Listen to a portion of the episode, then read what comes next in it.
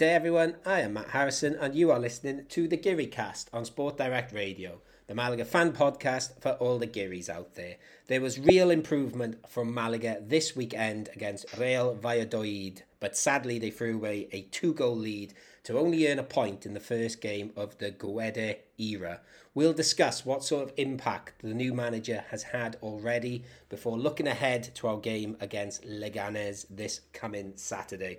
Of course, Leganes are famous for their mascot Super Pepino, and here at the Geary Cast, we have our own superheroes ready to save the day by delivering all the latest Malaga news for all you Malaga fans. So, welcome to Super Chris Marquez. How are you, Chris? Hi, I'm doing very well. Nice introduction. Thank you. I have to say, I can't fly. Okay, what, what, what superpower would you pick if you could pick one? I'm, I'm already regretting asking this question. Maybe if I fart, it, it smells very bad. Okay, that's it. Is that a superpower? Well, like it can be now. Su- super Chris, Chris, Any- Chris, Alex is laughing. I don't know. Chris. I don't know. Chris Fartkez. He could be. I don't know. I don't Yeah, know. Chris. That's, Uh, well, you can you can think on that. Um, and um, we, well, I'll stick with this theme now. Then, Super Alex Ashmore. How are you, Alex? I'm doing very well. I'm enjoying my week so far down on the Costa del Sol. Um, weirdly, I did quite like the rain. It kind of had a tropical feel to it where I am. But, you know, logging, yeah, it'd be nice to have some sun back tomorrow. Yes, I, I went running this afternoon and it was a little drizzle and it was quite nice. But someone who isn't enjoying the rain is um, who's still on the Costa del Sol for one more day is Nick Bell. Oh, sorry, I'll call you Super Nick Bell as well, not so you feel left out. Um, how are you, Nick? I'm great, thank you, guys. Yeah, not too impressed with this rain though. No, no. Nick, tell us about your superpower. What's your superpower? Um, probably super hearing would be my one to do. I tend to have a good uh, knack for knowing where things are going wrong or where a child is screaming. That seems to be my current superpower Nice. um, in the in the world of parenting potentially. We, we don't have to ask Alex, right? Because we we also saw the picture of last week. So I don't think we need to ask Alex what his superpower is. Yeah. Um, yeah, did you see just on that? So um, I'm sure we'll talk about it um, when we get to the Valladolid part that me, Nick, and Alex are at the game, and we did have a photo together. And I forgot who, who commented on the photo saying, "Isn't it nice when a parent takes their kids to their first Yes. first game?" That was the one that made me laugh the most. That was, uh, so um, apologies to whoever tweeted that, and I can't give you credit because I've forgotten. But whoever that was, it did make me laugh. Um, Did you did you know that they asked Alex to uh, to be part of the new uh, Honey I uh, Blew Up the Kids uh, movie? Yeah, I, I didn't. I, I'm going to try and get away from the tall jokes again. Okay. I, I feel, I feel, I feel, young Alex has had enough of it already. Um, let, let's go to um, some super news to start with. Then, um, well, I think it's good news anyway. Um, Genaro has signed a new two-year contract with Malaga Club de Football. Chris Marquez. That's good, isn't it? It's good. It's a good thing, although we're not sure where we will play next season, which competition. Mhm. Um, so it's a good thing, but also maybe it's a bit quick to have him renewed already, because I don't know if he is a player who fits into the plans of the new manager Guede. Well, I don't know what the goal is next season. I think it's maybe a bit too quick. Well, he obviously must be in the plans at the moment because he started his very first game, uh, you know, Guede's first game. So uh, he must have seen something on the training ground already. So, um, yeah, to, And, uh, what, and, and what do we need more? Do we need Febas more, or do we need arguably because both. Febas had a, we have option to buy Febas, Hmm. but it's pricey. I believe it's in somewhere between six hundred thousand and a million euros. Yes, that is certainly pricey for us. Um, Alex, uh, are you happy to see Genaro sign a new deal, or do you do you have any little doubts, like Chris has just perhaps brought up there? No, I think, you know, obviously, I think the manager would have been involved in that decision. And, you know, he's got a contract till the end of next season, Pablo Guede, this is. So he would have obviously expressed his opinion on Genaro and whether he should have, uh, whether he wanted him to sign an extension. So yeah, it's it's a good. I also think he's a good player. So Alex, can uh, can he judge that in in a week time? I think he's, uh, although he's only been in charge a week, I, I feel like you know, as we've we've heard, potentially he's been watching Malaga for longer. I know Renato has been injured, but you know he's obviously been able to watch game tape and seen how Renato is as a player, seen how he is around the dressing room, and you know I know myself, and I'm sure you guys will. When you meet a new person, you know within a day whether you want them around the club or whether you want them in that environment or that team. So I'm sure he's been able to get a grasp as to whether he wants Renato in that team for next year. And no, I think he's a good player as well. So you know, definitely a good thing that he's signed on to the end of next till the end of 2024. Yeah, and also I, I, I can't remember if we mentioned this last week. I think we might have mentioned it briefly. Uh, uh, Guedes not brought any coaching staff with him. I don't think he's kept all the ones that were with Malaga last year. So I'm sure, um, or this season even. Sorry. Um, so he's undoubtedly asked for their opinion as well as, like Alex said, he's formed his own through I don't know retrospective videos or you know just from Genaro in training. I don't know. Um, I, I know who Nick would choose out of Febas and Genaro, but uh, let's let's pretend that isn't the case, one or the other here. Um, are you happy to see Genaro sign a contract, um, Nick? I want them both, no two ways about it. And I think if you're talking about first impressions potentially, the way Genaro played against Valladolid uh, at the weekend, he was sensational.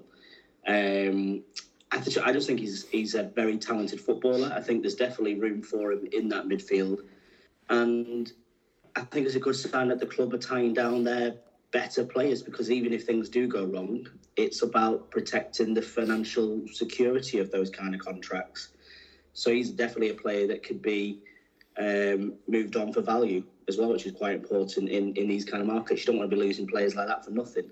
Yeah, the thing I like about him as well is I think when we did the podcast at the start of the season he made a couple of little cameos, I don't think we were that impressed with him and he slowly built up, you know, some really good form and became an important player and I was a bit worried to see him, you know, start on Saturday. Not worried, but a little bit apprehensive maybe and yeah, he just carried on where he left off, which was good to see. I think he tired a bit towards the end, but uh, yes, all good. Um, also, was I the only only today? I don't know why. For some reason, I thought we had him on loan from somewhere, and we don't. We, he's actually ours. For some reason, I thought we had him on loan from like Seville, but No, he's definitely mine. yeah, yeah.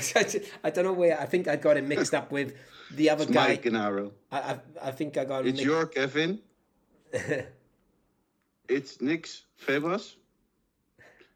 It's Alex Isafomba. and I'll, I'll take the rest. Okay. No, I think I mixed. I think I mixed him up with the other guy whose name I've already forgotten, which is not a good sign for a Malaga. cl- Ismael Gutierrez? That's the one I'm getting him mixed up with. Yes. He's not mine. He's No, definitely I uh, don't know. who Alex. um, tell you who is definitely um, all of ours is our captain, Luis Munoz. Uh, Chris, you have good news. Yes. He uh, has been training today partially with the rest of the team, and he even did some uh, training with a, a ball, a football. Well, that's good to hear. He, um, Yes. yeah, not a basketball. well, I think it's all good rehab. I, I don't know how effective that is. I'm not a physio, but uh, yes, all good. And uh, I think who knows? Maybe he'll get a game in at the end of the season. I don't know whether I'd like to risk him now, but uh, I, I don't think so. He has been out since October. I don't see him getting back Yeah. till next season. um, yeah, good though. Um, Alex or Nick, I, I don't know if you have anything else to say on this, but Luis Munoz getting fitter equals good. I'm sure you agree. Definitely, I think you know he's potentially probably our best player in terms of quality, and I think you know although he's a very young player still, he, he definitely has that experience, you know, and he knows the club very well, and he's he's a wise head on uh, you know a set of really good footballing shoulders. I'm not sure if that phrase really works, but you guys, He's King Louis. yeah, he's King Louis, and well, it's it's good to see him getting back to full fitness because he's he's I'd probably say he's been one of our I think one of our best players up until the injury, and then you know we've we've missed him sorely. Do Yeah. you guys think that Gen- Genaro will play when he's fit? Well, I seem to remember they were sort of playing quite well together just before because they've got injured about the same time, didn't they? And uh, um, I think they give us quite a nice bit of balance because I think. I think with Luis Munoz, I think we sometimes categorize him as like a defensive midfielder, which he, obviously he can be. But I think when he played with Genaro, he got a bit more license to sort of drag us up the pitch a bit, and I so I would be quite happy to see them together. To be honest with you, from what I, I, I I'm just looking forward to seeing a Luis Munoz, Genaro, and Alex Febas midfield trio tear up Segunda next season. That's that's happening. to be honest with you, I think of all the players on our squad list, if they're all fit, I think that's the three I would probably pick if I if they're all fit and healthy. Yeah, I'd probably go with that. I'd, I'd see how Ramon gets by, but uh, maybe we'll mention him a bit later. Um, Chris, just to wrap up this news bit before we talk about um, the game against uh, Real Valladolid, you tell us about the latest update on the I don't know what what are we calling it again. I'll let you say what it's called. It's Spanish football content creators for Ukraine. Lovely title. And I'm not sure if I can say it yet, but I will say it. I don't care anymore. We have been waiting many weeks since last update. We have some uh, guests which I can confirm. And we are starting with uh, Andy West. And uh, Andy West uh, does a lot for the BBC, if I'm right, and for uh, La Liga. Mhm. So he's a pretty great journalist. And then we have Alice Platten. We did a, a bonus podcast with him a year ago. Yeah, I About think it was kids? about a year ago. It was pretty much last April, I think. Yes. I think he's one of the biggest English YouTube talents there is with his own format, which is really nice about football kids. Uh, his channel is called Away Days for the people who know him. And if you don't know him, go go watch because it's really amazing how many kits he buys and and and unbox uh, unboxes like surprise boxes of full of kits. Most are vintage. And then we have, um, I, I'm not sure if I want to say it. I'm going to say it. We have um, the myth and the legend of Spanish football content. One of the biggest journalists born in Spain, working for BBC. And uh, Alex, you can t- you can say his name. I will give you the honor. Um, so he's an Espanyol fan, and you know I've had the pleasure with working very briefly with him in the past. His name is Guillem Balaguer. So I feel like I'll leave it at that. His name speaks for himself, really, and you know, it'd be brilliant to have him on. He will do a two hour of uh, La Revista uh, de la Liga.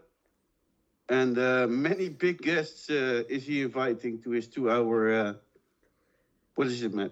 I well, no, I, I was I saw the list of his guests and I thought, how's he going to get this in two hours? Because it's pretty much because obviously I used to watch um, Revista La Liga when um, uh, Guillem was on it. Where uh, I can't remember who used to host it then, but then Scott Minto took over, and it's pretty much anyone that's ever been on there and commentated. And I thought, how's he going to get all these on in two hours? He going to have like two minute chat? But yes, I, I, I'd be intrigued to see how he does it. So You, definitely, you know what the funny thing is? I, I just. I, I saw the list and I, I knew one name, and it's a former footballer. Is that Albert Ferrer? Was he on there? No. no, because I know he used. I can't. I, I saw the list too, but there's so many names on it. I forgot. Like them. like one of my favorite footballer when I was a little kid. and I'm guessing you're not talking about Scott Minto. No. I, I don't know, Chris. I. Mendieta. Ah, yes, yes, that was it. I did see him on there. Um, Although all those people are not confirmed yet, it's Yeah. the people he's inviting. yes, so I, I, thought, yeah. So, we don't know which ones are coming. yeah, let, us put a, t- a TBC next to this list. Um, but yes, it was a fun list when you, you sent it through. I was like, how's he going to do this? Um, yeah, because I, I, I saw, yeah, I actually, I've actually seen one of those people on the list live in a presenting role. Well, I he is truly an amazing guy. We had pretty much contact over the last few weeks, months maybe, and he's a really great guy. yes. I don't know. He's just okay. amazing as a person. We should perhaps say, Chris, just remind us again what what what date is this? The nineteenth of April. We're starting at twelve o'clock with Alexandra Johnson. The Spanish Segunda is joining. Uh, La Liga Lowdown is going to do an hour. Football as Football España is doing an hour, and we're still working and talking to uh, convince other uh, content creators. Great stuff. So make sure to check that out, and all for a, a good cause as well. Um, I think you're getting the headline act as well, Chris. And that is the the Geary cast. Yeah. Uh, plot where, where where we come into our own. Yeah. Yes, I, we're going to do something else. Can't say much about it yet. Well, I can't say much about it yet because we don't know. an interesting guest on the show. okay, I don't even know what that means, so I, I look forward to finding out too. Um, right, anyway, that's a nice way to link us back to the Geary cast, and what the Geary cast do best is talk about Malaga Club de Football. So let's go and talk about the start of the Pablo Guede era.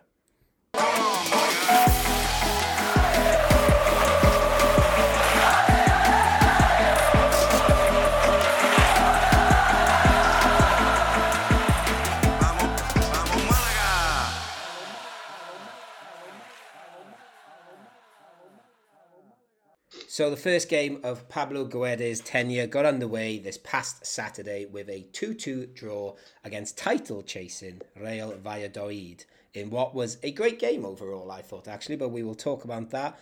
I'm sure as we get through this, but I'll, I'll start with um, Alex and Nick. Um, obviously, Nick, you were at La Rosaleda earlier this season, so um, how was it for your second game this season and being back amongst Malaguistas? It was uh, fantastic. It was great to see um, a really, really strong crowd out for uh, Pablo's first game in charge. Uh, I think the entire week so far in Malaga has just been a bit of a really special atmosphere at the moment, and everything that's just going on is really, really, really, really incredible. And I think at the game as well, they just they didn't stop. You know, sometimes you go to a game there can be lulls in in cheering or shouting or supporting your team. It was just constant for 90 minutes, even when they'd conceded the goals they did. Um, it was just brilliant. And I think I said on um, Vamos La Rosaleda, it is by far my favourite stadium in the world. It, there, it truly is for, for every single element of it. There, there wasn't the hammer time. They didn't stop. No, no. I was trying to work that out time. for a moment. Then, um, yeah, yeah, it was. Um, no, I totally agree, and I'm sure we might mention it later. But if anything, when um, Valladolid scored those two goals, the the noise went up a few notches, if anything. So yes, uh, again, I think if there's one thing we've um, been consistent about on this podcast this season, is saying just how good the um, fans are, and and me and my brother, I think we we sort of had this conversation. My brother came to the game for those who don't know, um, we had this conversation in the bar after, and he was saying it's one of his favourite stadiums he's been to. And then I was sort of thinking, actually, it's, it's definitely competitive for mine. Obviously, I've got a bit more emotion and stuff wrapped up in it, but yeah, I think I could. You know, for me, it's uh, it it makes sense that it's the most beautiful stadium in the world, next to the Kuip in Holland, which is also uh, mm-hmm. a That's pretty decent historical uh, yes. ground. Um, but that's on an emotional base. It's not based on on like making sense. Mm-hmm. Because I was I'm born in Malaga. I'm from Malaga and I grew up with with Malaga, so it's the most logical thing to do, right? Mm-hmm. Nick Nick's from Blackpool. He supports Blackpool. You know, um, but then when I heard the reason why your brother thought uh, why why he liked it so much, then it it made me think, and I thought, yeah, it makes. Can you remind? Can you remind me what he said? Because I can't remember what he said. Well, you said that he uh, liked the combination of ah, yes. uh, old and and yeah. new. Yes, that was. Hmm. Yes, that was it. Yeah. And I think that makes loads of sense because when you walk into the pitch, you see like a almost a new stadium, and like a, a proper stadium. But when you on the outside, and when you walk into the ground, it's all concrete and mm. if you see the bar, well, you call it a bar. Okay, and then um, Alex Ashmore had not been to La Rosaleda for quite a few years. So, how did you feel getting back there, Alex? It was a brilliant atmosphere, and you know, I topped that with beautiful weather, and you know, I think uh, overall a really good day, and you know, you can still see certain remnants of the calima as you're walking up the Yeah. steps. Um, but no, it's a really good stadium, and you know, it is one of my favourite stadiums to visit. And you know, the crowd were excellent throughout. Yes, we La did. Have, Rosaleda is sexy. yes, it was. Um, a- a- as I think I wrote in that article um, for the first game of the season, concrete has never looked so sexy. But I was having not been to a football game in over a year, so maybe I was a bit more, I don't know, wired for that one. Um, anyway, let let's go to down to the the more practical issues of this game of football. So the start starting eleven, the first of Pablo Guedes era, um, we had Andres Caro back in as centre back in what looked well was definitely three at the back with Escassi as a centre back too. I'm sure we'll talk about that. Uh, Brandon still up top. Danny Martin back in goal again. And then it looked like Javi Jimenez and Victor as wing backs. And as we talked about, uh, Gennaro back in the team alongside Jozabed and Febas. So um, a good team on paper, I thought. Um, what did you think, Chris? It surprised me a bit because um, if I'm looking to it right, it, I saw a four-three-three, but it wasn't a four-three-three. It was more a five, uh, five-three-two. I, I really five. I didn't really know what to make of it. Okay. and I still don't know. I even, I even when the uh, team sheet came out, I, um, I, I sent a, a message to our contact at the club from the press office, and I said, um, "What for, what formation are they playing?" And he said, "I don't know. Yeah, maybe we I have no idea." I, I think, and I, I don't know. I think I think the other two might agree with me because they might have seen it up close. I think it was certainly a a three five two more than a five three two because I think the you know I was going to ask perhaps later what what did you take what what, did you see different under Pablo Guede? What little changes he made already? And I thought we looked very wide and very much the emphasis was on getting those fullbacks flying up the pitch. I, I don't know if Alex and Nick would agree with that. Oh, 100%. Um, I, again, when I looked at the team sheet to start out with, and I saw the, you know, three centre backs and the uh, Javi Jimenez at left back and Victor Gomez at right back, I thought, oh, this is going to be great. Five at the back, setting up defensive, more of the same potentially, but I couldn't really explain in, in, in full terms how high of a line, especially Javi Jimenez was. You know, he was he was a left mid. He, he wasn't a left back in that game. He was a tracking back left midfielder, and he did fantastic in that role. And Victor Gomez as well did okay, but everything was just forward, forward, forward, and it was impressive, especially in the first half.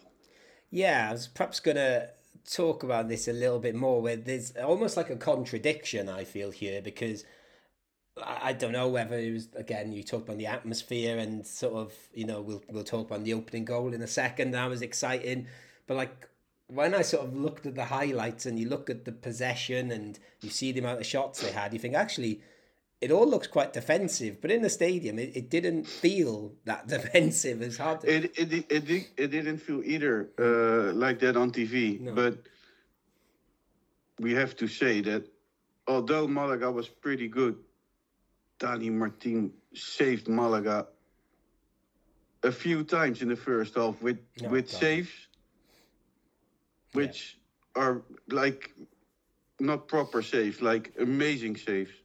Yeah, we should say as well. I, I, I think we. I, I'd like to think we're generally going to be very positive about Malaga, Malaga overall with this game, but I, I think Valladolid are one of the best teams we've played this season. Uh, I thought they were excellent as well. So I think for us to go toe to toe with them, we Yeah. have to take the positives from that because they were they were very good and. Well, let- let's start with it then. Let's start with the goals because I think it's fair to say they were a little bit generous with their goals for us. Um, I only really watched the highlights back today because I think even in the ground we were sort of like, oh, we're through on goal, and I didn't really understand how that worked out, but it seemed to happen just from a a mindless sort of kick up the pitch and Valladolid's defence. I don't know if they were playing an offside. Well, they were playing an offside trap because I'm going to talk about that as well now. But uh, and then we broke through and Febas passed to Brandon and we had a goal. Um, Alex, do, do, do you want to say about the first goal? Yeah, I think perhaps maybe a few weeks ago at the height of our almost swore there at the height of our awful performances with Natxo. I feel like we may not have taken, got, scored that chance. Mm-hmm. I feel like we may have, you know, made a pass into the midfield or back to the defender, or, you know, I feel like this. I definitely did feel a new manager confidence, and that goal I feel like epitomised that because the ball, it was a very good ball, and you know, lovely positioning from Febas and Brandon, and yeah, I just think, thank God Febas passed. Uh, you know, I'd be moaning at him if he shot and the keeper made a save. And but no, overall, really fantastic goal. And I was quite surprised with how high the line that uh, Valladolid were playing with. Well, only two defenders at the back. I'm going to throw a bit of a spanner in the work here and sort of spoil our party a little bit, but we were very lucky because basically when that ball's played over the top, Brandon is miles offside, but because a new sort of passage of play starts or whatever, he's he's back in play essentially, and we're very lucky how that rule worked out for us. So it was an offside, um, you know, if we follow the rules. I, I, think I've got this right, but match party pooper. No, I'm not being a party pooper at all because we we didn't break the rules. But um, I, it was only when I watched the replay back I was like, why is their centre back about? And I'm not exaggerating, about 20 yards away from Brandon, and he wasn't even chasing. Um, but yeah, I think we we I, again I don't think the rules were wrong, and obviously there's VAR to check this thing. So, and I think we've earned that sort of because I think Alex just said it was a great ball to Febas. I, I don't know. I thought he just I can't remember. Who, it might have been Victor I, Gomez. i am going to be honest. I was screaming and shouting in my house and running around and and, and jumping on the couch and and yes. making flips on the couch. I, I was jumping on Alex Ashmore. um, Nick, any further comment on the goal? I, think, like I say, we, we got the rubber to green where Brandon's concerned, but I think it was obviously a bit of attack from our end to absorb what Valladolid could throw us and catch them on the counter attack, and you know that was, you know, what it was all about for us really and to go up in four minutes in that atmosphere straight away, it really set the tone for the first half, and and it got everybody buzzing yes. about the Pablo era, and yeah, a nice tidy finish as well. I was actually surprised Brandon managed to stay on side for a second time as well, because this season he's been known to to get ahead of his man. So yes. very clever play from both of them. Yes, all good. And what did we? I know Chris has already said that uh, Danny Martin was excellent. The the save from close range when that free kick deflected and stuck a left hand out was brilliant. The the header from Weissman at the back post, brilliant, and he certainly won't be losing his place for the next game, I don't think. But uh, what did we make of Malaga's performance overall in that first half? Pretty good, actually. Valladolid had a few big chances, but we had a better keeper, so yeah, and I think we let them have a ball. I think it's fair to say we were trying to catch them on a counter, but not not in the sort of way under Natxo where it was like, oh, we'll drop deep and try. It just felt a bit more, felt a little bit like that uh, first game we went to, Chris, the first game of the Jose Alberto yes. era. Um, but I think we pressed a bit less, but we, you know, we were still in their faces and it just looked a bit faster. But yeah, it was faster, and and it's the same thing the first match had, and that was the quality what we've seen in the first match um, from Javi Jimenez. Mm. Javi Jimenez was so great in offensively uh, in the first uh, in the first match of the mm. season, and he lost that a bit, I think. Mm-hmm. But he had it this week again. He was dangerous. Yes, definitely will. I'll definitely be talking about him a bit later.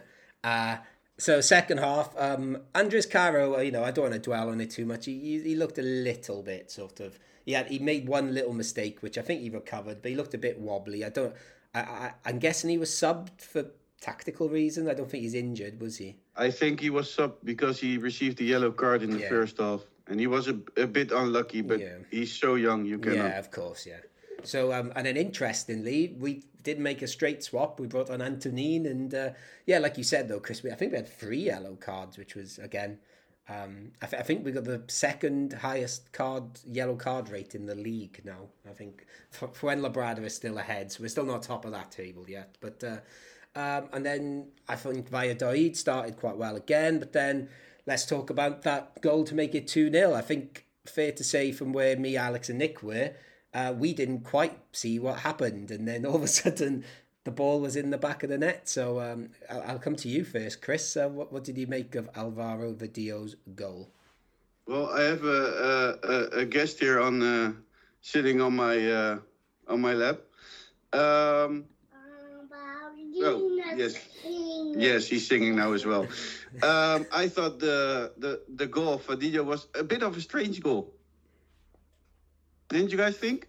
Yes. The, the keeper so far away out of his goal, and well, you have to make it. I think it looks very easy, but when you're a, a Malaga player and you have to aim for the goal, I, I think it's not so easy as that it looks. To be well, honest. Well, I'll go to Nick or Alex because I think I'm guessing you guys had this. You had the same view as me. We didn't quite know what was what had happened, did we? I think it kind of felt a bit. I looked at the replay a few times, and I've mm. seen the keeper far out, and I know he's sort of. I think he's coming to collect a pass, or he's trying to make a clearance, and. No, I'm going to go back to my point about the first goal. I think perhaps even a couple of weeks ago we wouldn't have scored that. I feel like you know I know Vadillo. I haven't been singing his praises over the last couple of weeks and since he's arrived, but he took it very well, and you know it was quite far out, and the keeper did have a little bit of an angle on him, so he had to get some curve on it. Mm. And no, I think it was a very well taken goal. Yeah, it was strange, wasn't it? Because not only did, not only did the keeper Masip come out to sort of I don't know what he was doing, but there were two defenders there as well. It was sort of it was very strange. It was yeah, it was a strange situation. Um, uh, Nick, uh, what I wanted to ask, what did you make of Vadillo's performance? Go on, I'll go to Nick for that. You could say about the goal and his performance overall, Nick. Um, overall, I don't think his performance was amazing. He, certainly wasn't the worst on the pitch, but he wasn't the best. But it, it's little moments like that where you can show your quality, and the fact that the ball, basically, the ball arrived at his feet, and you have to have that quick mindset to do something with it. Again, maybe under Natxo Gonzalez, we, we, he wouldn't have taken that shot but if he's been given the confidence and the um, kind of the the nod to be a bit more adventurous with his play, then yeah, he's gone for it. He could have easily, in my opinion, bent that round the post, or he could have skied it. But fortunately for us, he didn't. Uh, Antonin has to get a little bit of praise as well for putting the pressure on to those defenders because they looked like they were out of all sorts of things. And yeah, we got the rub of the green again a little bit, but I think we deserve a bit of rub of the green at the minute. I think uh, maybe he had confidence from that. Uh video of him scoring a scorpion kick in training, which was uh, quite a cool goal. So maybe that got his got his confidence up. But yeah, like I agree, although it was an open goal ish, um, the ball like sort of hit him quite suddenly, and he had to get the ball out of his feet, and then you know he had no run up on it. He had to curl it and sort of side foot it hard enough to get you know from about twenty yards out. So I thought it was a clever finish overall. Um, but then things became. I thought Malaga continued to play well, but then all of a sudden, Valladolid score from a corner. Um, I, I, I watched the replay back this morning. It seems, I don't know, a good corner, and he comes flying in from nowhere and scores a header. can we criticise our players? Should they be a bit more alert, maybe? Yes, definitely.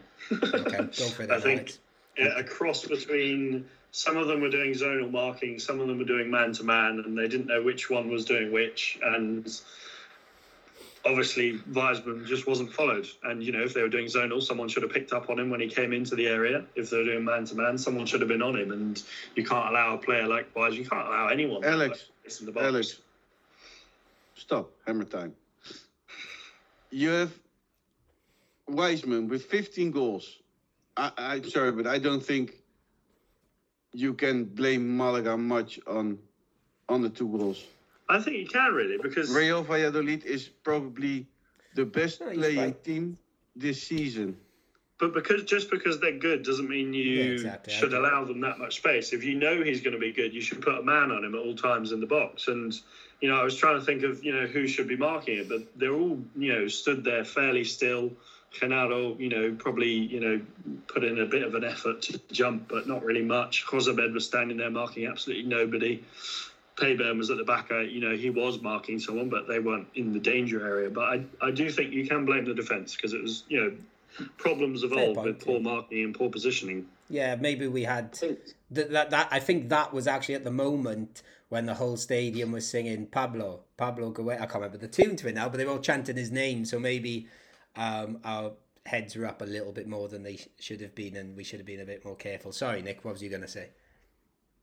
I, was going to say, I think this is maybe one of those times where we do fall into the trap of looking for errors in part of on Malaga's side when actually we need to appreciate how good of a corner, first and foremost, that was. That is the sweet spot for a corner into the gap in between uh, the two centre backs.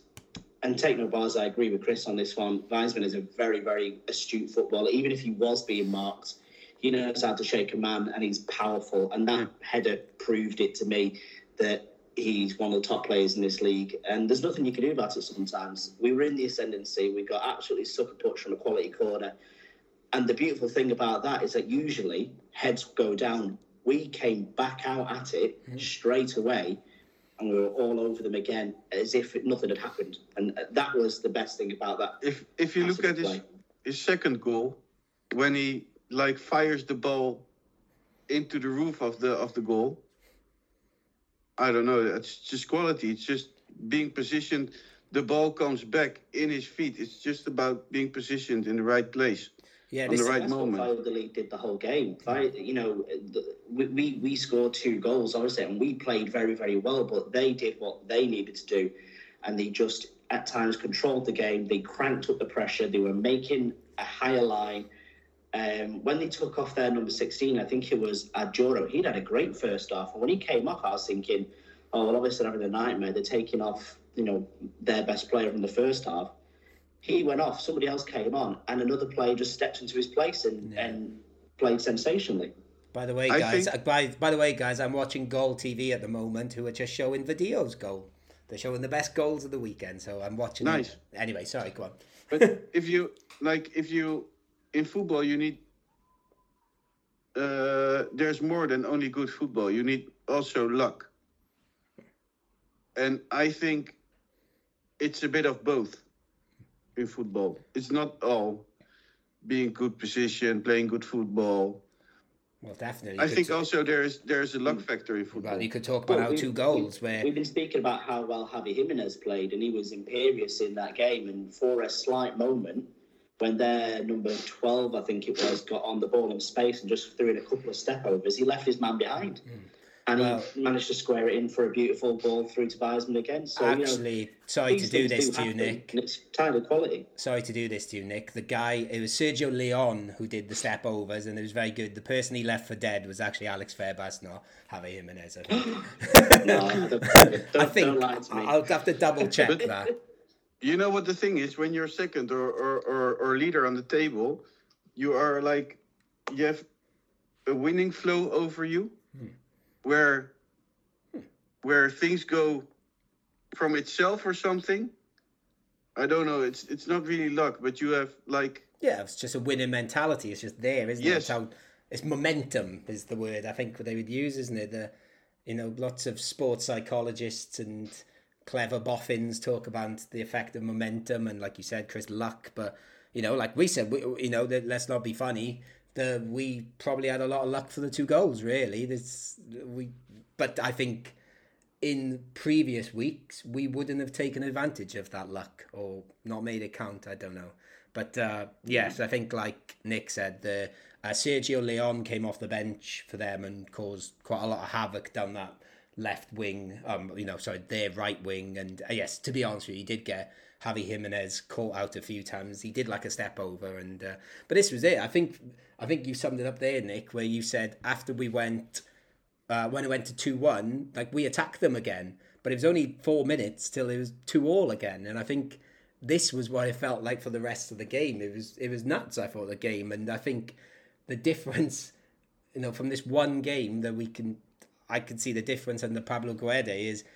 It, they didn't care. Like they, it was very, very open because Malaga let it be open, and Valladolid obviously, if they'd won, they would have gone top, I think, or certainly joint top, and might been level on points. Um, but Malaga were like, no, no, we're going to try and win too, and uh, I think we could have won if it wasn't for a um, a striker who's uh, not played much football recently and looked like it. I know I had Alex Ashmore sitting next to me, getting very angry at um, a substitute striker. Alex, do, do you want to talk about it? Oh, good lord. I think I was going to leave this comment to the end, but I'll say it now. If we if, if we had a worse keeper and we had a better striker, it could have been five six all. I think you know. Adrian Lopez I think that yeah, I wrote it down so I don't forget it. For you guys can't see, Adrian Lopez can't finish. Keep him in the dressing room. Don't play him. Uh, he's useless. If my 91 year old grandmother was a footballer, it would look the same as Adrian Lopez.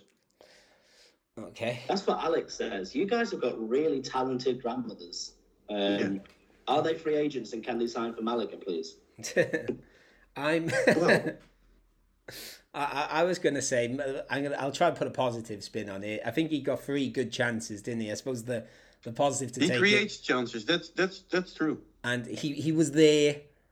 He was there to uh, try and score them. the first one, the first one was like the worst.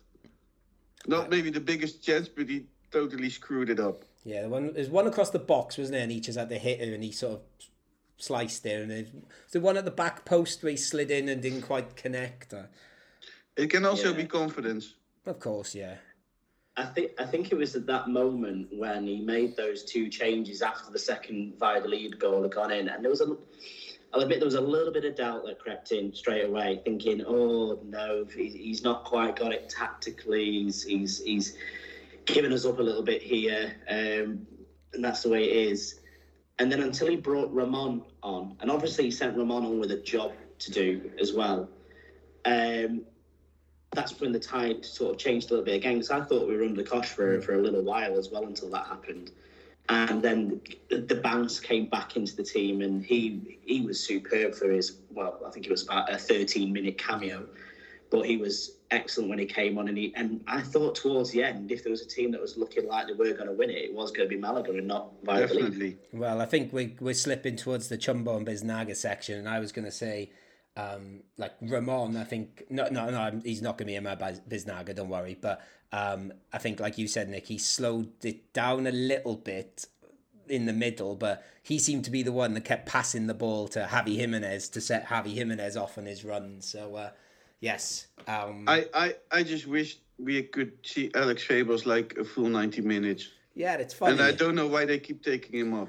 I think I, I think I said it to both of you. There was uh, a part in the first half where he kept making loads of slide tackles and winning them, and it's sort of yeah, he was really getting stuck in as well. He was he was very good again. Um, let, let's go to an end because I think we've covered the game in general. Let's talk about our Chumbo and Biznaga. So let, let's get the Chumbo out of the way. Um, Alex, I'll start with you because I think I know your answer. Well, it, for Chumbo, I think it, it's a few of them, but I'm going to go with Victor Gomez. I really wasn't impressed with him. You know, certain occasions, quite a few occasions, saw him sauntering back. You know, wasn't running up the wing. I think there was a few occasions you guys probably heard me more than you know, everyone else in the ground just sort of shouting at him, like, you know, get up the wing, you know, move. So he was just motionless for quite a lot of the time when, when we had attacks. And, you know, I feel like he could have done a lot better. Defensively, he, yeah, it was all right, you know, did an average job. But, you know, going forward, definitely could have done a better job. So, yeah, uh, Victor Gomez is my uh, chumbo. Okay, I thought you were going to go with Adrian, but okay. I, I, Adrian's got off there. Um, Nick? Um, you know what? It's going to be hard to pick a Chumbo, yeah, to be fair, so. because I thought everyone played relatively well. I can see what Alex means about Victor Gomez. I think when you look how imperious Javi Jimenez was in comparison, then yeah, you've got a, a point uh, to make there. I think he and I know we don't like giving them to substitutions, but I think Antonin played long enough to be classed in this. But for me, apart from that little bit of pressing he did in, in the build up to Vadillo's goal, he, he didn't really offer much. He didn't really take his chance, and he was a bit of a passenger, unfortunately. So I think I'm gonna have to go with Antonin. Nick, I've got the exact same thing written down. I've got Antonin apart. If he if he didn't set that goal up, I I don't know what he did. Um, and also in such an open game where this should be like he should be seizing it now, and and he's not. And again, I think probably you two just listen to me saying, why, why don't they bring in Kevin on for this game when he's when it's so fast? And Antonin was the one that was chosen ahead, I suppose. So there you go. Um, Chris. Uh... I'm going with Antonin as well. Okay. Because I think I've seen more of Adrian Lopez than I've seen of. That's Antonin. true. That is a good point, actually. Yeah, because I was I was debating one of those two, but I suppose Adrian Lopez at least was having an impact on the game and could yes. have scored. And he uh, has been, he didn't play football for the whole season and probably longer, so. And who knows? Like we keep talking about, apparently he's a good voice in the, the dressing room. Maybe his voice in the dressing room is the one that's getting us playing good football yeah. again. So, um, okay. I, and actually, like I think I heard on the Spanish Segunda podcast, I think Liam made a point on that saying that we're talking about a big improvement here, but I think we, you know, lest we forget that we did play pretty well against Girona last week as well, and we're a bit more attacking. So maybe, maybe Adrian Lopez is coaching us from the dressing room, and he's the difference. But um, anyway, he has not got away with no chumbos there after missing some important chances. So Biznaga, I think there's a few for this, but I think I just judging from the way people are talking, I think I know where it's going to go. So Alex, you know what the th- you know what the th- fun thing is? Go for it. We're now talking about missed chances. True. Well, over the last three months, we were talking about not having any chances. Yeah, that's true. Yeah. Um, so go on then, Alex. Tell us about who your biznaga is and who is the one sort of helping create these chances, maybe. I will. I give a few honourable mentions. I thought Brandon was really good. Mm-hmm. I feel like you know he he ran around a lot. He was running around a lot, and you know he was putting pressure on the defence, creating a few chances. Obviously, scored the first goal. You know, I feel like anyone could have scored that first goal. Well, apart from him against Fuenlabrada, but you know he he did his job.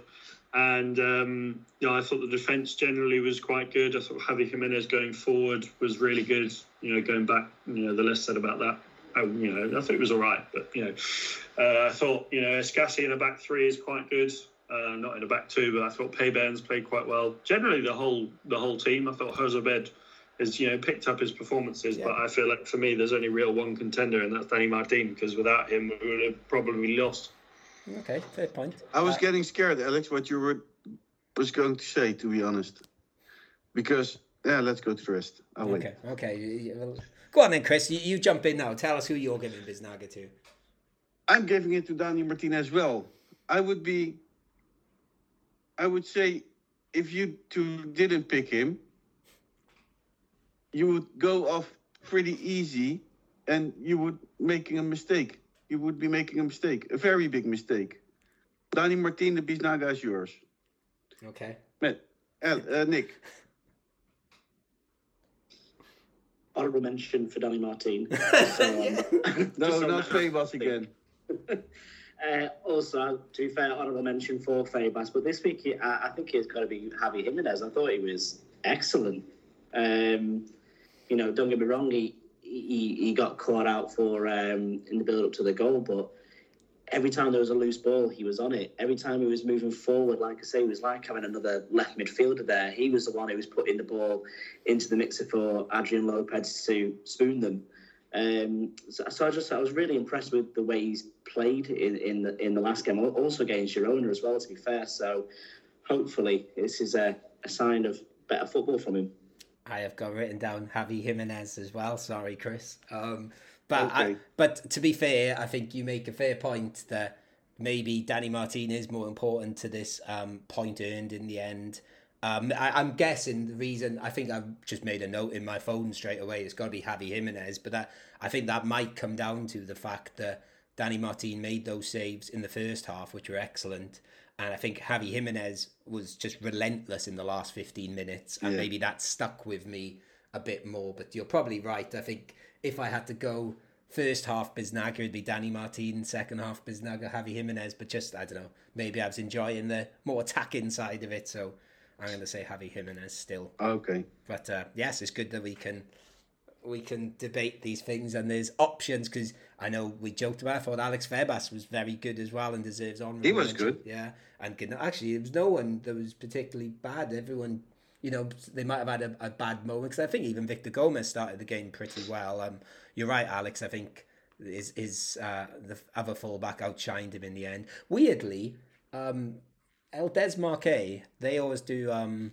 like player ratings, they give Victor Gomez six and Javier Jimenez five, which I didn't quite get. But anyway, hmm. but we'll just leave it at that. We we're not El Desmarque, we are the Geary cast. So um, there you go. Right. So that was the start of the Pablo Guede tenure. Let's go to the second game, his first away game, which is at Leganés.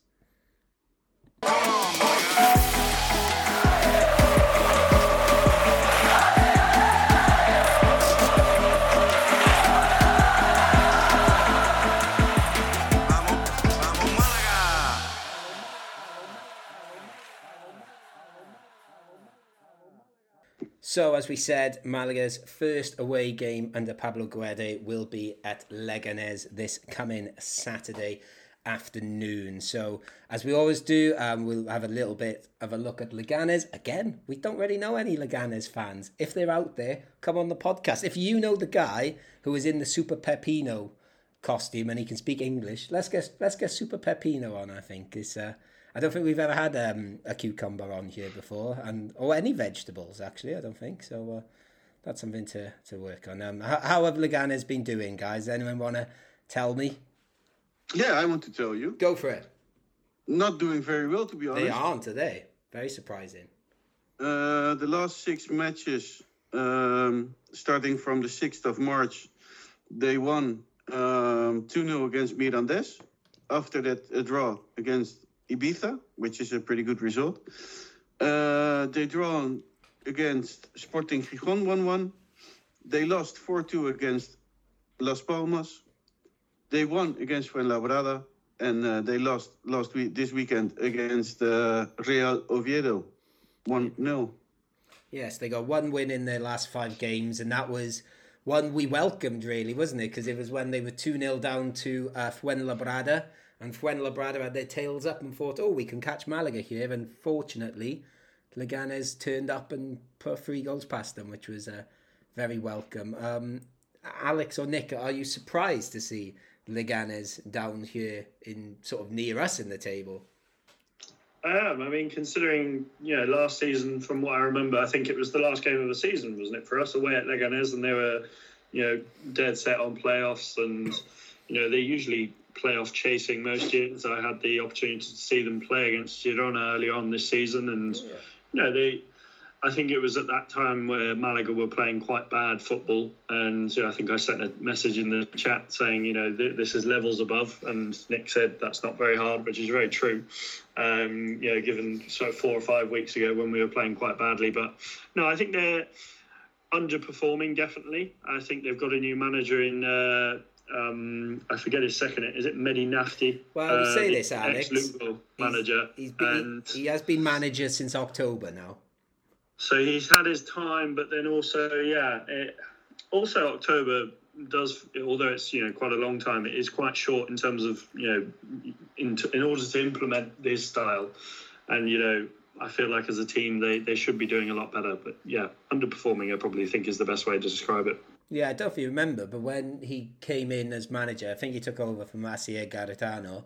Um, they did sort of start playing again, and they got quite a few wins. And I think they oh they weren't losing much, and there was talk. Oh, there you go, they're going to climb the table now. And it seems to be since around Christmas time they've sort of slumped. I don't know if you remember as well, but they they sort of they sort of helped trigger our death spiral, didn't they? When they when they beat us at La Rosaleda 2 0. And I think that was the last game before Christmas. And it was, uh, I don't know, it felt very bleak that day. And there was a sort of sense in the air that, oh, maybe maybe this season could go a bit worse for us. And obviously it did. Um, yeah, I, I'm surprised because I thought, I think maybe we talked about this last year, but obviously that last year in um, La Liga when they had uh, Javier Aguirre as manager who was trying to save them.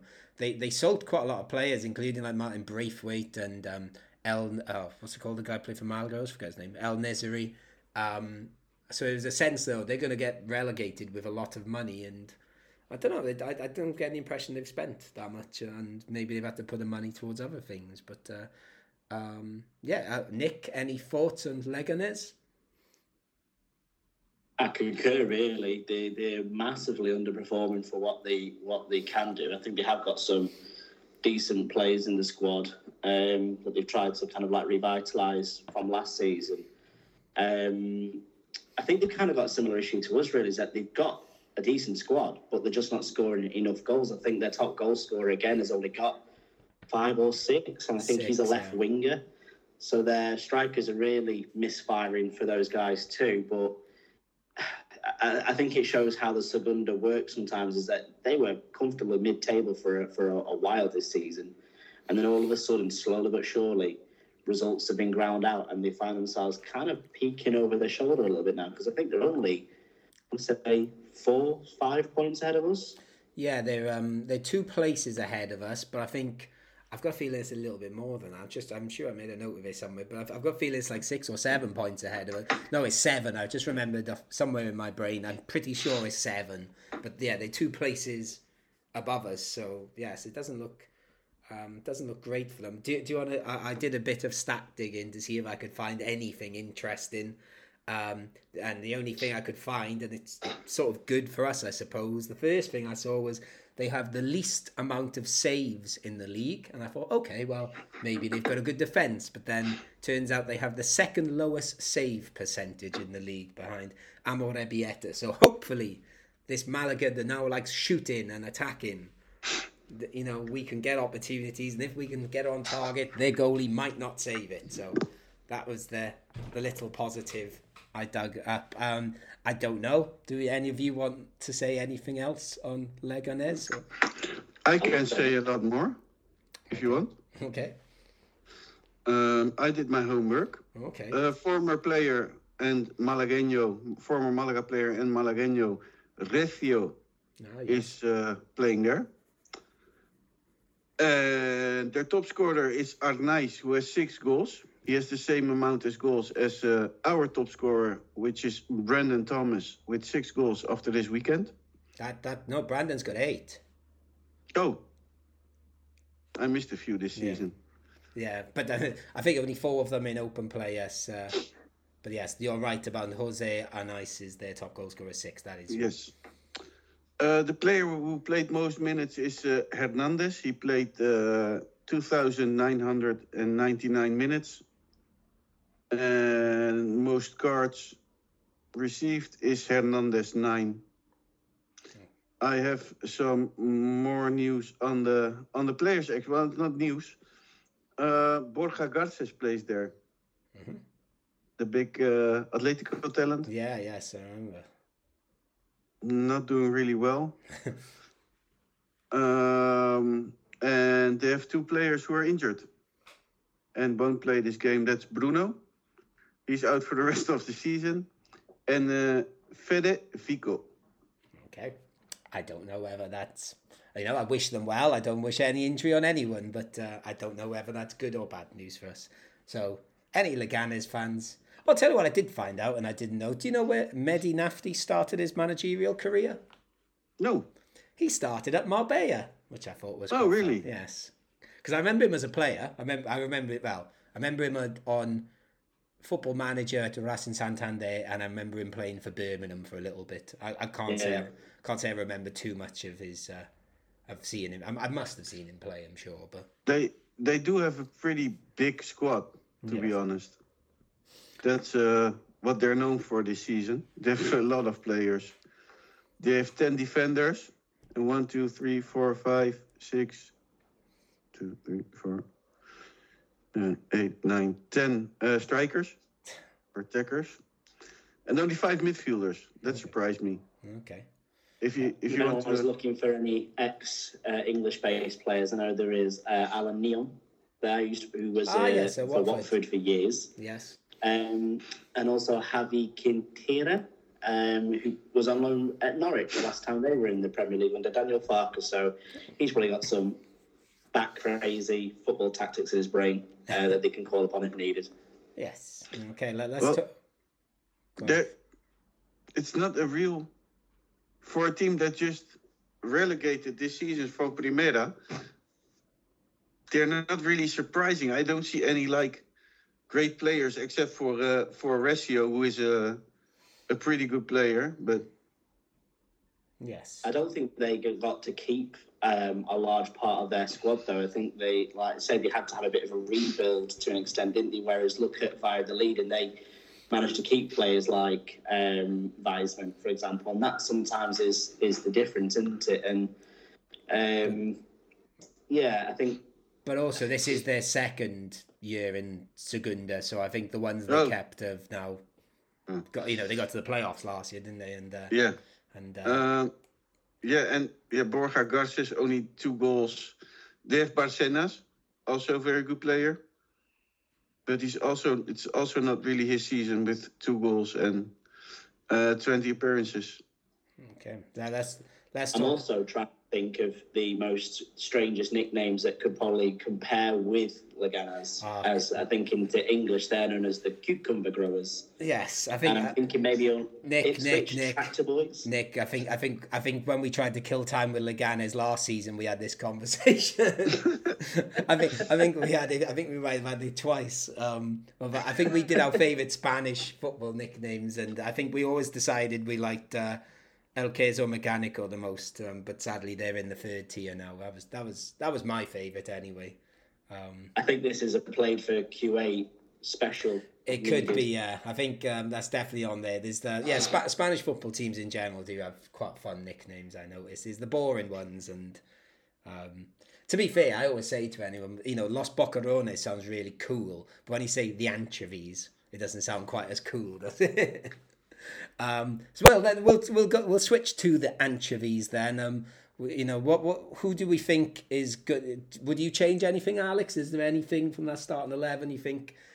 Oh, you know anyone that warrants losing their place or anyone come off the bench you thought looks like they could do something It's a difficult one. I think obviously Andres Caro has shown over games that he deserves a starting spot, and I think in order to maybe not knock his confidence, I feel like he should start alongside maybe Peybernes if they do a back two. I would prefer Escassi didn't play in a back two. I think he's better suited to a back 3 And if they go to a back three, you know, away from home, I feel like as a counter counter attacking style that we tried to play against Valladolid would, would work in, a, in an away game against Leganes potentially. So, you know, as a back three of Caro, Peybernes and Escassi, I quite like it. Um, you know, in terms of changes, I, I wouldn't actually change anything. I think keep it as it is. I think, you know, we've definitely shown a lot of improvement in, you know, one game. And you did mention that we played a lot better against Girona as well.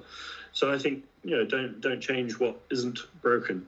yeah and actually i quite like Escassi in the back three i think he, he looks really good there and um so yeah i i, agree, I totally agree I, I i'd literally play the same 11 at the moment if i'm being honest Really? Yeah i can't i can't think of you know unless there's a you know injury or tiredness or whatever um why I want to see Sekou Gassama next to Brandon Thomas. Okay, that's interesting. I sort of, I think if that was the case, I would be up for that. Um, Just to see how that works. Because then you have like two strikers, real strikers. well, I suppose the and change think- you'd make then is um, Brandon perhaps play where Vadillo played last week and Sekou go up top. Yeah, I'd, I'd quite be interested to see that. What about you, Nick? I think that was the only change I could think uh, I would want to make is is maybe go with a um, a more natural second striker. Um, I think we got very excited when we were at La Rosaleda at the weekend to see uh, a certain uh, Atletico Malaguena striker on the bench. You know, maybe if he can get the nod, uh, maybe he could come off the bench later on in the game and get some minutes under him. I- I'd just be excited to see him before, um, dare I say, I think we'd lose him. Hey, Well, I I don't know what the thing is with Loren Zuniga, to be honest. No, I, I, I think, yeah, I mean, because I think they asked uh, Guede in the first press conference, and he, I don't know, he seemed to distance himself. Um, the only other He one, said, I, I want, I don't want to put the pressure on a 19, 19 year old. Yeah. You Well- know, you know the age of Roberto, 20? nineteen. All He has the same age as Loren Zuniga. Well, I, He's just a few months older. I think we've said on this podcast before. If there's that video role there behind the strikers sort of floating, I, I'd still be up for seeing Kevin play there. And uh, um, you know, he, he was looking uh, didn't look very good on the on the pitch on Saturday because he didn't play, but he did look very uh, dapper for Semana Santa. I noticed on Instagram, looking very Yeah. But what's the thing? Is he copying uh, Brandon Thomas? yeah. They, They, actually, they almost look like twin brothers. they all seem to be having a lovely time at Semana Santa, which um, I was in Malaga Sunday um, and it was chaos. I was, I was quite happy to get out of there, if I'm being honest. Um, but yeah, Uh, agreed. It was absolutely. Um, you just could not get around at all, and it was it nice was crazy. Yeah. But I was trying to bump into Antonio Banderas if I could, just to see if I could get him on the Cat Gilly cast for an episode. But unfortunately, not. I did did, have. did you did you know which uh, which throne he uh, was? I think he was at San Juan, if uh, if my memory serves correct from what I've read. Was, I I think the one that was around the corner from um, where Christian Markowski was um, taking lots of pictures. So, yes, maybe I'll bump into him at the airport tomorrow and I'll see what I can do. Yes. Um, okay then, guys. Let us sort of start wrapping things up then. Um, oh, just quickly, do, do, do you have any um, from what we've seen of Pablo Guede in one game or the team he's put out? Do you think he's going to treat this as an away game and be more solid, or do you think he is going to leave it all open again?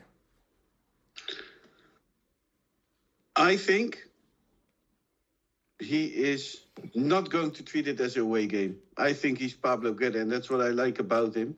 I like the fact that he's that he's active the whole match. Oh yeah, we, Uh, we didn't mention this. We were obsessed in the. Um, we we've got to talk on this. We were obsessed. We were watching him. Um, Sitting how, on his uh, what he does always. yeah, the crouch and how impressive he held it for. Because and you know he's if I do that now, and as Alex has already told me, I'm old. So, you know, I'm 33, and he's older than me. And if I do that, well, my knees are going. So. I'm very. We, Yeah. we were impressed how long he held the crouch. He needs a bucket like Marcelo Bielsa. That's his thing. And I think the best I like about, about him is how active he is, but more important, that he doesn't adapt, adapt uh, too much to the rival he's playing against. Uh, and that's what Natxo uh, and Jose Alberto both did. They uh, didn't play their own style. They played adapting to the other team. And uh, keeps his own style and adapts just a little bit to the team he's playing against. There you go. Um, I don't know. Do, do Nick or Alex? Do you have uh, a contrary view to that, or because I, I agree with Chris? I think he's realizes we need to be winning games now, and he'll just go for it. Yeah, I think he's um, he, he's got his style and he's sticking to it. It's very much like the Ian Holloway. We're going to try and score more than you. You might score four, but we'll score five type thing. I think is what he's going to go for with what I've seen briefly of this game. And yeah, I really appreciated his uh, his squat games as well, Matt. Like I say, he, he seemed to be Squat. I was looking for. That's the word I was looking for. Squat. I couldn't think of the word for some reason. Um, Alex, do you have anything to add on um, Pablo Guede's squat game or more his tactics?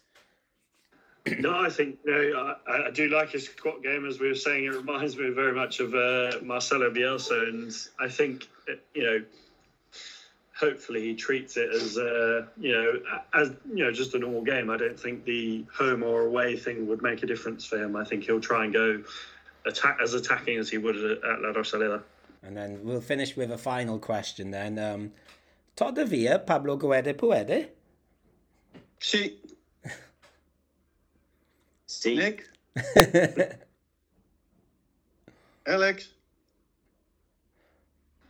Por supuesto, Ah, se por puede. supuesto. Por There you go. supuesto.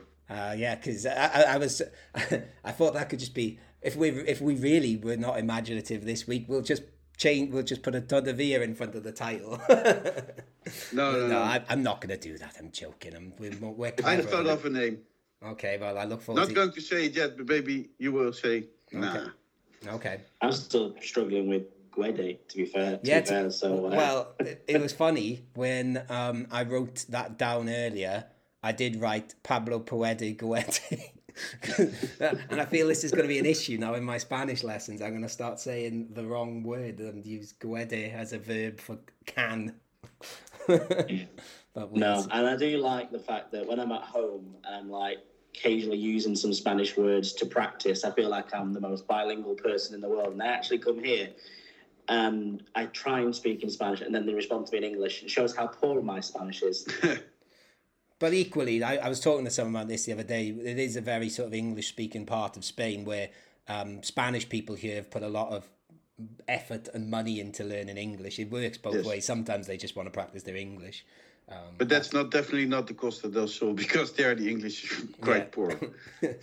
anyway, um, we will finish there But again. As I as I sort of forecasted, all seems pretty positive at the moment, and hopefully that can continue into next week. So um, I will say thank you to Chris Marquez. Do you want to say anything to finish with? Yes, thank you. Thank and you. uh, listen to us on Tuesday when we raise money for the people in Ukraine for the uh, British Ukrainian Aid Organization. definitely do that. So keep an eye on the GearyCast Twitter and all the other sort of. I'm sure there'll be lots of tweets from those Spanish accounts which Chris mentioned earlier. And uh, thank you, Alex Ashmore. Enjoy the rest of your week in the Costa del Sol. Thank you, and hopefully see you one evening later on this week at the tavern, maybe. We, we have discussed this. We will try and make it happen. I'm, I'm going away tomorrow. I'm going to Nerja tomorrow, so uh, um, only for a night. So I will be back. To the to the balcony of Europe. I believe so. Yes, I've. Uh, Are you going to do um, what's that they do there? Canoeing. Um, no, I hate water stuff. There's caves, Everybody's cave. canoeing in Nerja. Ca- caves are the other thing. I've been Oh yeah, are you going? yeah, that's the I other might thing. try and go to them, but I went to some really good caves in Trieste there in Italy a few years ago, and I feel like I'm not as desperate to see caves again. No, but the Nerja caves are pretty impressive, to be honest. Okay, I, I was gonna, that's that's for Thursday afternoon if I if I'm really up for it. We, we'll see. But um, and thank you to Nick Bell, and hope you enjoy your last evening on the Costa del Sol. Uh, hasta luego. It's a bit like real, like like real Easter, right? because Jesus is lost. Evening was also uh, around this period. Yes. Around this period, well, I, I will see you guys back in um, sunny old Blackpool. Excellent stuff. And then I will say thank you to you, the listener, for listening to the Gary Cast on Sport Direct and happy Radio. Easter. And happy Easter. And I have been Matt Harrison, and gracias, adios, vamos, Malaga. はい!